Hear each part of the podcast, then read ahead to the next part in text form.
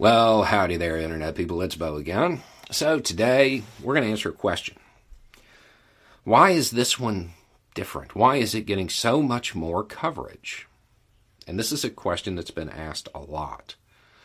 Now, to be honest, most, not all, most of the people that I have seen ask this question are doing it out of less than ideal motives. Okay, it's more of a, a whataboutism trying to get attention off of this conflict now that the side they perceive as their team is losing. Okay, the thing is, it's most, it's not all. There are people who are genuinely asking this, and it doesn't matter if it was all. Because even if the person asking it has less than ideal motives, the question's there. And you can't argue the fact that Ukraine's getting a whole lot more coverage than a lot of the other conflicts around the world. So, what are the reasons? One, we've talked about on the channel before, and, that's and it's the obvious one. It's race. It's race. You, Ukraine's full of white people, and it's in Europe, and that leads to more coverage. It's why we had newscasters say just horrible stuff. You know, there were RPGs like it was Afghanistan. Can't believe that. As if the people in Afghanistan somehow deserve to have RPGs fired at their buildings. Um, or these people look just like you or me. Forgetting that, you know, the U.S. is kind of a fruit salad with a whole bunch of different colors and not all of them look like the people in Ukraine. But those comments in the early days of the conflict by newscasters, people who should know better than to say stuff like that, it showed that that's definitely part of it. That's definitely part of the reason. But that's not the reason this conflict is probably the most important conflict in the world in the last half century. And we'll get to that. There are also other reasons. Um, this, as it started, this was supposed to be the opening salvo in the near peer contest between the United States, Russia, and China. It was the beginning of the new Cold War. It was going to set up that multipolar, you know, environment that was going to define foreign policy for the next few decades. Now, to be clear, at this point, it doesn't look like that's how it's going to shape up. It looks like it's going to be the U.S. and China, and Russia is going to be a major power, but they're going to fall in behind China. That's part of it. It's the opening gambit to a whole new phase of foreign policy, to a new world order. To go ahead and throw that term out there. Um, then there's the fact that this conflict directly threatens the energy supply to a lot of the world and a whole lot of Europe. Europe being the place where a whole lot of news outlets are based out of. So it's going to get more coverage because of that. Then there's the curiosity aspect because it's not going the way most people thought it was going to go. If you're not if you don't understand the way militaries are viewed, it, it's it's hard to explain how much of an upset this is. To put it into a sports analogy, a team that was headed to the Super Bowl decided to play an unranked high school team, and here we are at halftime, and they still haven't scored. That there's that aspect of it.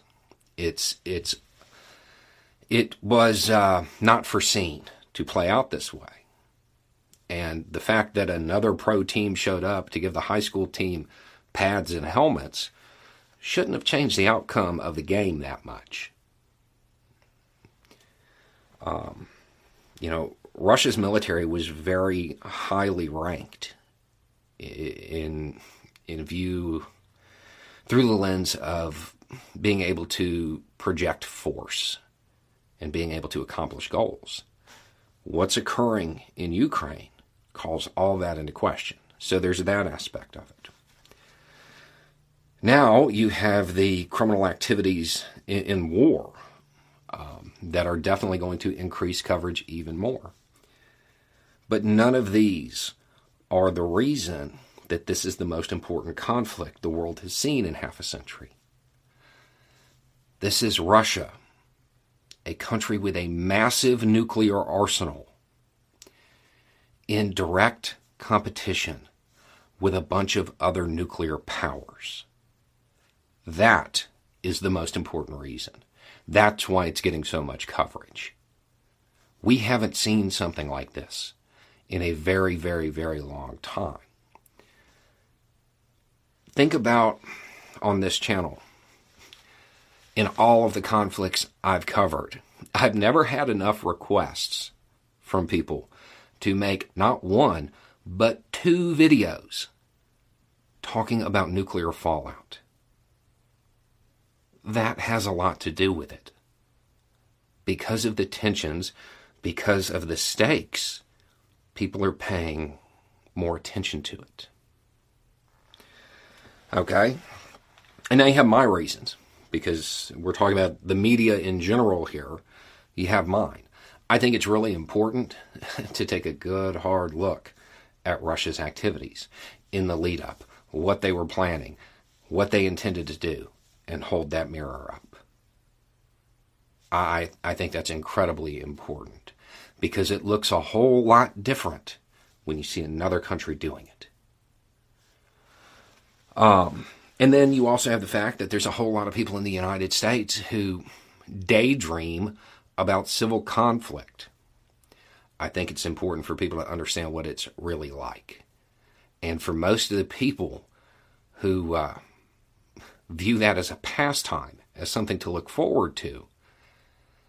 The race factor matters a lot. Because it's happening in Europe, well, that's a little bit different. Because most of the people who who have the idea that that would somehow be a good thing, most of them are racist.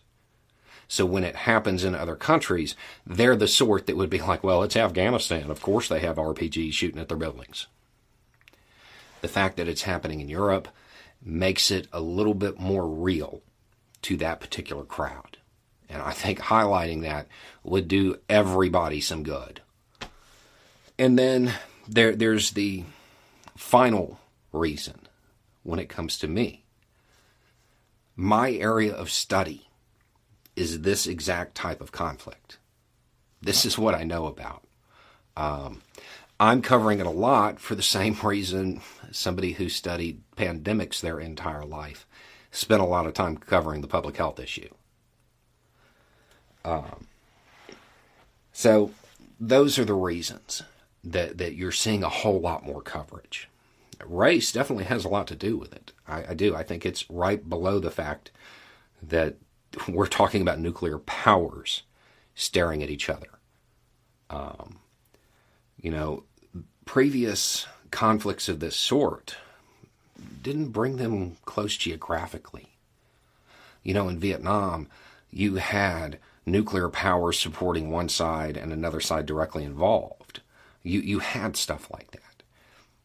But it wasn't quite so pronounced as it is now. It wasn't quite so close in geography. That's what makes this conflict so important. Make no mistake about it. The other conflicts all over the world, they'll be uh, they'll be viewed in a less important light than what's happening in Ukraine because of the geopolitical fallout. Right after that, I think the the reason it gets more coverage is because it's white people. Um, and then all of these other reasons fall in behind that. One of the big uh, things you should probably try to guard against is trying to assign a single motive to anything. Most times, it's a combination of things that leads to uh, any particular behavior. And if you come up with a single motive, and it's a good one, like race in this case, you might overlook the whole nuclear war aspect of it, because race, that's a solid motive. That explains why this coverage is happening the way it is. That's why the media is portraying it the way it is. That's why it's getting around the clock coverage. But if you just just accept that as the only motive, you miss the other ones. And in in this case, I, I think the nukes might actually overshadow race. So anyway, it's just a thought. Y'all have a good day.